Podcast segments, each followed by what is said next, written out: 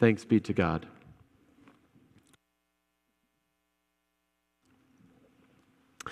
So I, I, know we have a weird Old Testament passage this morning, and um, I'm gonna. Huh, I need like another whole music stand here. Okay.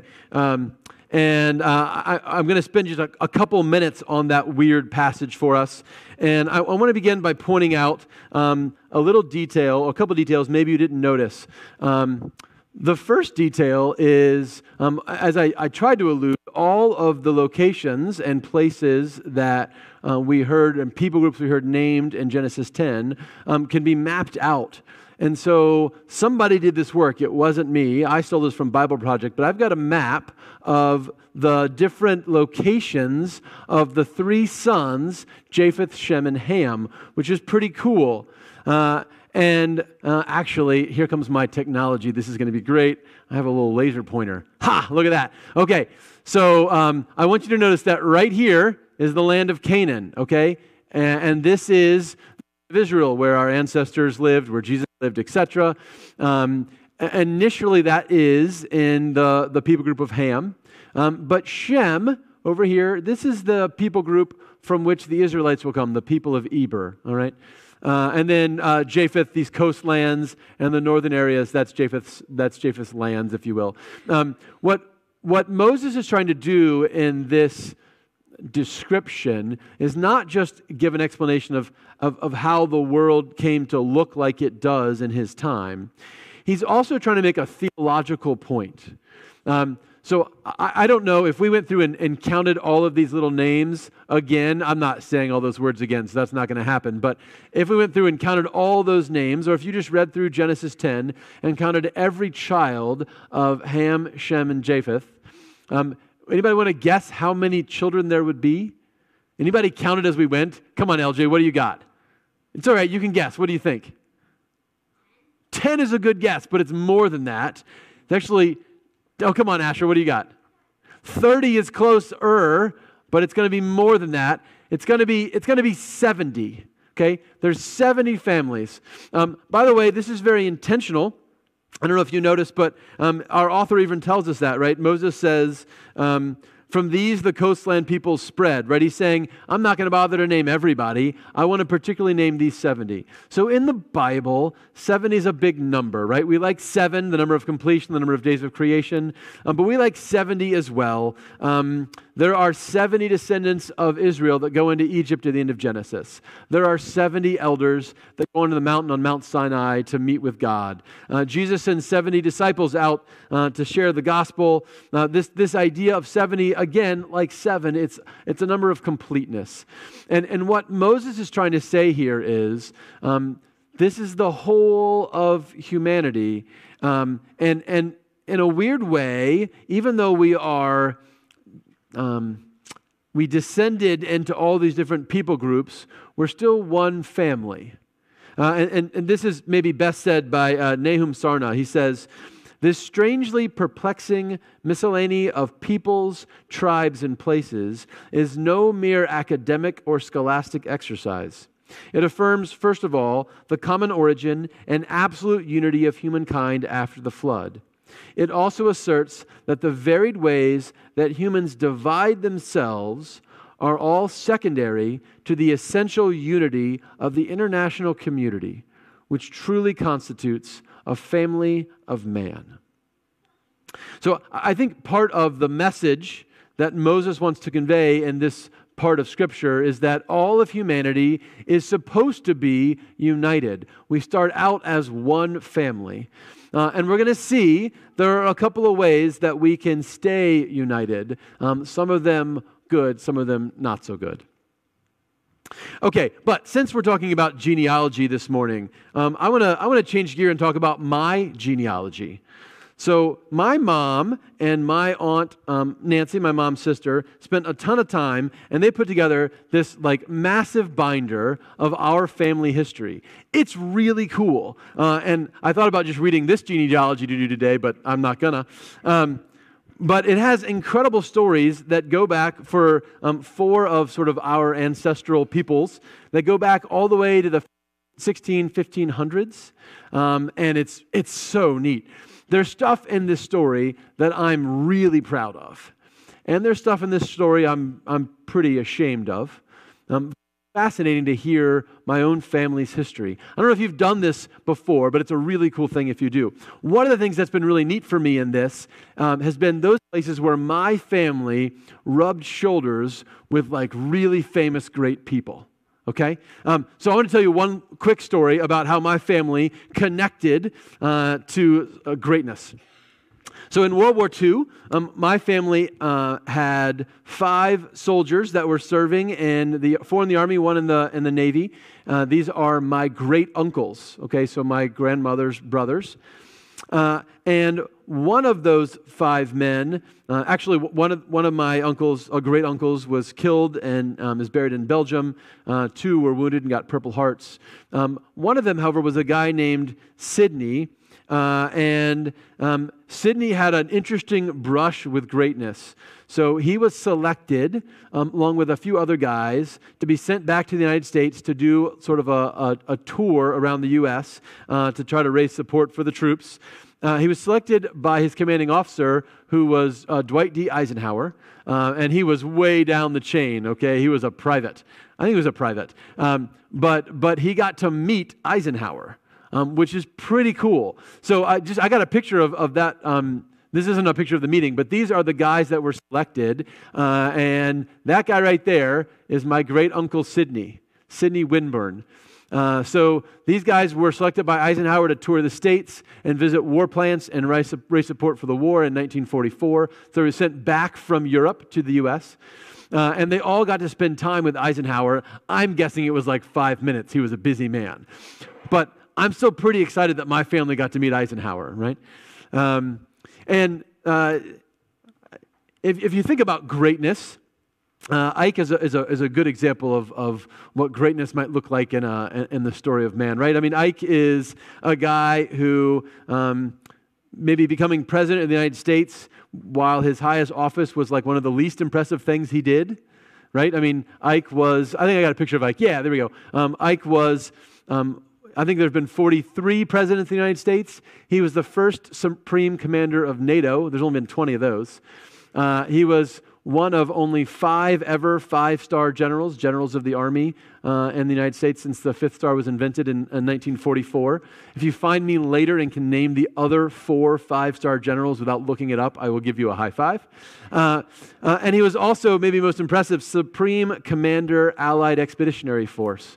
Um, just just a, a, big deal, right? Uh, and and I think um, when um, when I kind of read through my genealogy, I was really excited that my family brushed up against somebody like that, right? He is like Eisenhower, like I mean, in the words of Moses, like like Nimrod, a mighty hunter before the Lord, right? A big honking deal. Okay, you can take Ike down for a minute. Uh, but then I started thinking about what constitutes greatness. Uh, and, and I think we're supposed to ask this question in our story. Let's talk about Nimrod for a minute. Because in this genealogy, he is by far the most impressive.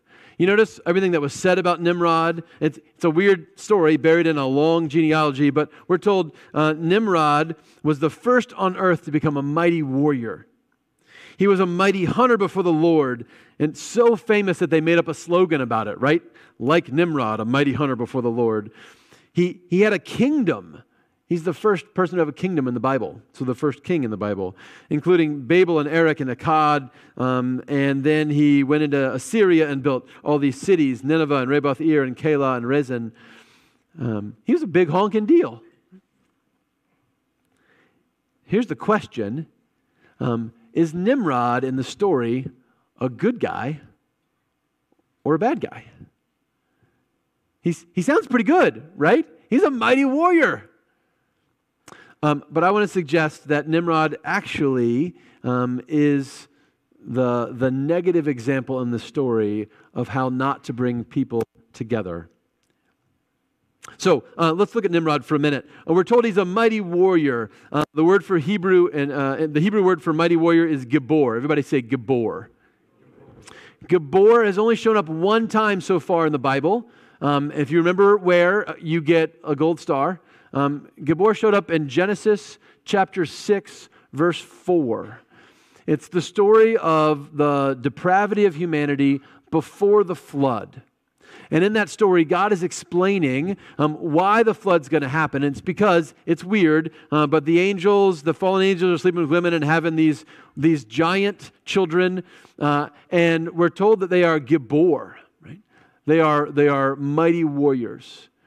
I don't like the translation mighty warrior. I think we should say uh, Gibor means a man of violence. That's what, that's what the Gibor are. They're men of violence. And so, um, the earth is so filled with violence that God sends the flood. Here, after the flood, we are getting back to where we used to be. We are getting back to having men of violence. Men of violence who um, conquer other peoples and build cities and make kingdoms and make empires. Um, by the way, the name Nimrod is Hebrew for we will rebel. We will rebel, right? And there's only one person you can rebel against when you're the first king, and that's God. Um, in fact, I think we can make an argument um, that, and, and this is made by a number of scholars, including Tim Mackie, that the Old Testament is the most, um, the earliest and most articulate challenge to the idea of monarchy.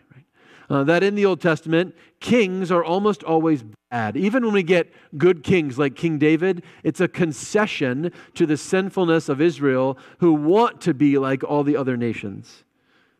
Uh, and in this moment, as Nimrod founds um, the empire of Babylon, the capital is Babel, and the empire of Assyria, the capital is Nineveh, the two empires that will be the greatest enemies of the people of Israel throughout the entire story of Scripture, um, we are to see Nimrod as, I think, not the seed of the woman, but the seed of the serpent. Right? Um, and yet, boy, he just fits our values, right? Hey, here's a hard charging, passionate, driven guy who conquers countries, and uh, he's the sort of person you'd like to meet in your genealogy. So I think part of the challenge for the people of God um, in this idea of getting a fresh start is we need to reassess um, what our values are. We need to reassess um, how we think God will bring us together. We need to reassess what it means to be part of the kingdom of heaven. And that's what Zechariah's doing in our story today. Uh, in, in his depiction of Messiah, Zechariah has some really radical ideas. He says the Messiah um, is going to be a Messiah who saves us from our sins, who is merciful, who brings light in the darkness who brings peace. I think Zechariah is asking us to reassess what makes us family, what unites us as family. Uh, and the work of Jesus um, will be, at least partly, to provide a means of uniting all the family of humanity again as we were once united, but not through power and violence, right? Not through the path of Nimrod and Alexander the Great and Julius Caesar and Napoleon and so many others through the path of Jesus, through the path of peace and suffering, through the cross. I think Jesus calls us to reassess all our ideas of power and coercion and violence and greatness. And I recognize that in our daily lives, most of us are not inclined to try to overthrow governments and create new kingdoms.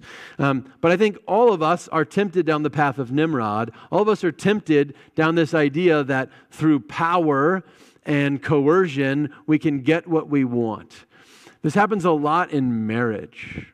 Uh, I've been listening to a guy named Andrew Marshall. Andrew Marshall is a marriage counselor who says there are seven deadly sins of communication in marriage, but the number one sin is what he calls the I'm right, you're wrong communication sin, right? And very simply, it says, hey, in this argument, I'm right and you're wrong. And the only way we can get over this argument is for you to admit that I'm right and you're wrong. Anybody ever had an argument like that before? Yeah, let's be honest. Everybody put your hand in the air okay? Uh, maybe not with your spouse. Maybe you've had that argument with your sibling. Maybe you've had that argument, oh, I saw some siblings looking at each other uncomfortably. Um, maybe you've had that argument with a friend, maybe with a coworker. Uh, Marshall says it's a game we play um, that can't be won. Right? That when we think um, we're going to solve our problems through power, through being louder or smarter or more articulate or more right than someone else, um, we are building a relationship on brokenness. And I can say exactly the most hurtful thing that will cut you down to size. I can make it all about you and not about me. Um, but in the end, it doesn't bring unity. Right? Just as national unity is not built on the coercive power of the king, so family unity isn't built on the coercive power of one spouse to out argue the other, one sibling to out argue the other, etc. As long as we want to be louder or smarter or righter until we stand triumphant over the other. We are simply trying to be like a mighty hunter before the Lord. We want to be a Gibbor. Um, by the way, uh, it's not just in conflict that we do this. We value power and strength in all kinds of areas in our lives.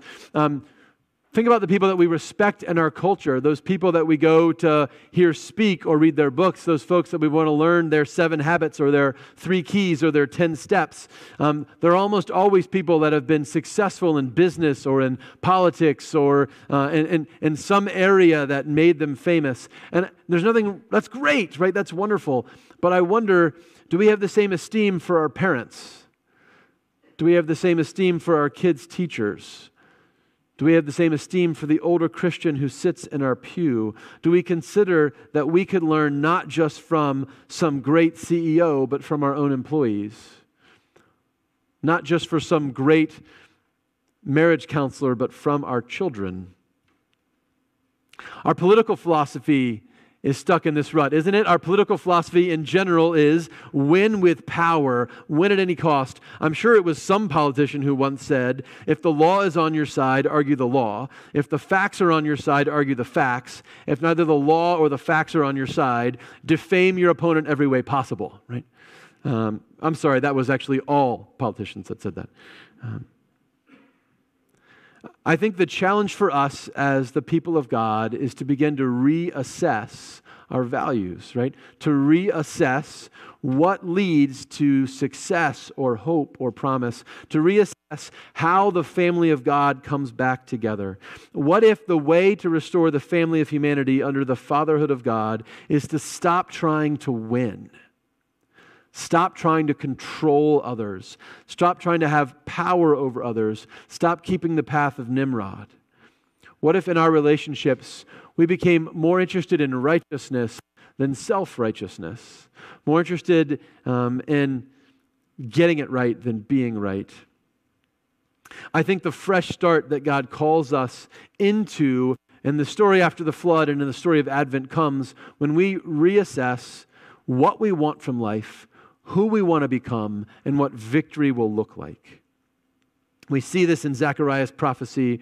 Um, we see it uh, in, the story Zechariah loved, right? Uh, For a child has been born to us, a son given to us, authority rests upon his shoulders, and he is named Wonderful Counselor, Mighty God, Everlasting Father, the Prince of Peace.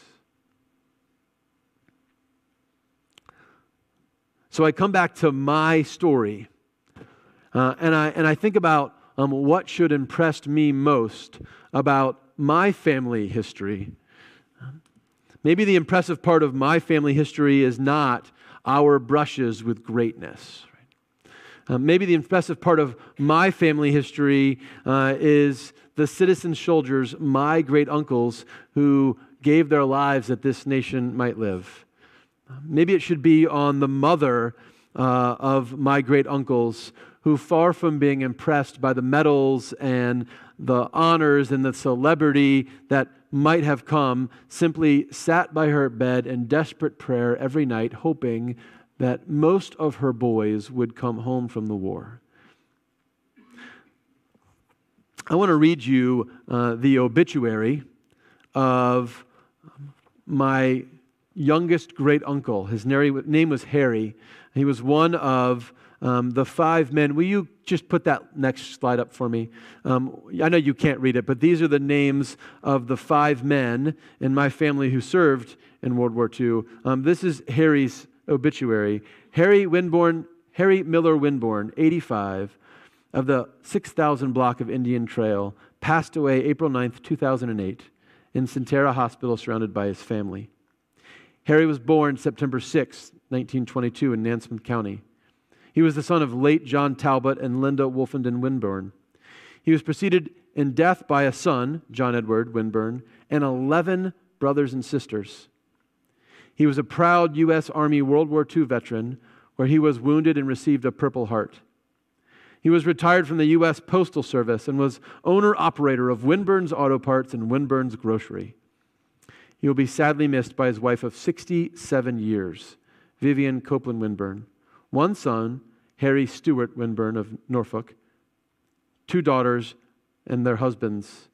He was the proud grandfather of three grandchildren and two great grandchildren. The funeral will be held, committal to follow, family and fam- friends may join. Harry will be remembered for giving to others and never asking anything for himself. He was devoted to God, his wife, and his children, and will be sadly missed. Harry was the uncle who gave me my first ride on a tractor when I was four years old. I didn't know he was a war hero. Uh, I didn't know that he was um, a man of God. I didn't know that he was a faithful husband with children and grandchildren and great grandchildren. See, he wasn't a Gibor. He wasn't a man of the name. Neither he nor any of my uncles are names that you're going to recognize. Um, but they fought a war and they also helped make a peace. And then they came home and they did regular life. And maybe the story of the kingdom of God is not about the greatness of kings and emperors or even soldiers. It's striking to me that I gravitated to those soldiers first in my own genealogy. Um, maybe even this requires the reassessment of the kingdom of God that violence isn't God's solution to evil, it is what evil does to the Prince of Peace. Ultimately, violence loses. Even death cannot defeat Christ. And the kingdoms that Nimrod started of Babylon and Assyria fell into the dustbin of history alongside Rome and the greatness of Alexander and the grand army of Napoleon and so many other kingdoms. But what remains still to this day is a two billion person strong community, not defined by nationality or ethnicity or class or language. A kingdom unlike any other in this world, with values so different that they are hard to compare. Nimrod had the first kingdom in the story of the Bible. Jesus gets the last. And every day, we're offered the choice to reassess what matters, what we will value, who we want to become. Like Nimrod, a mighty hunter before the Lord, or like Jesus, a crucified peacemaker, the Lord made flesh. Thanks be to God. Amen.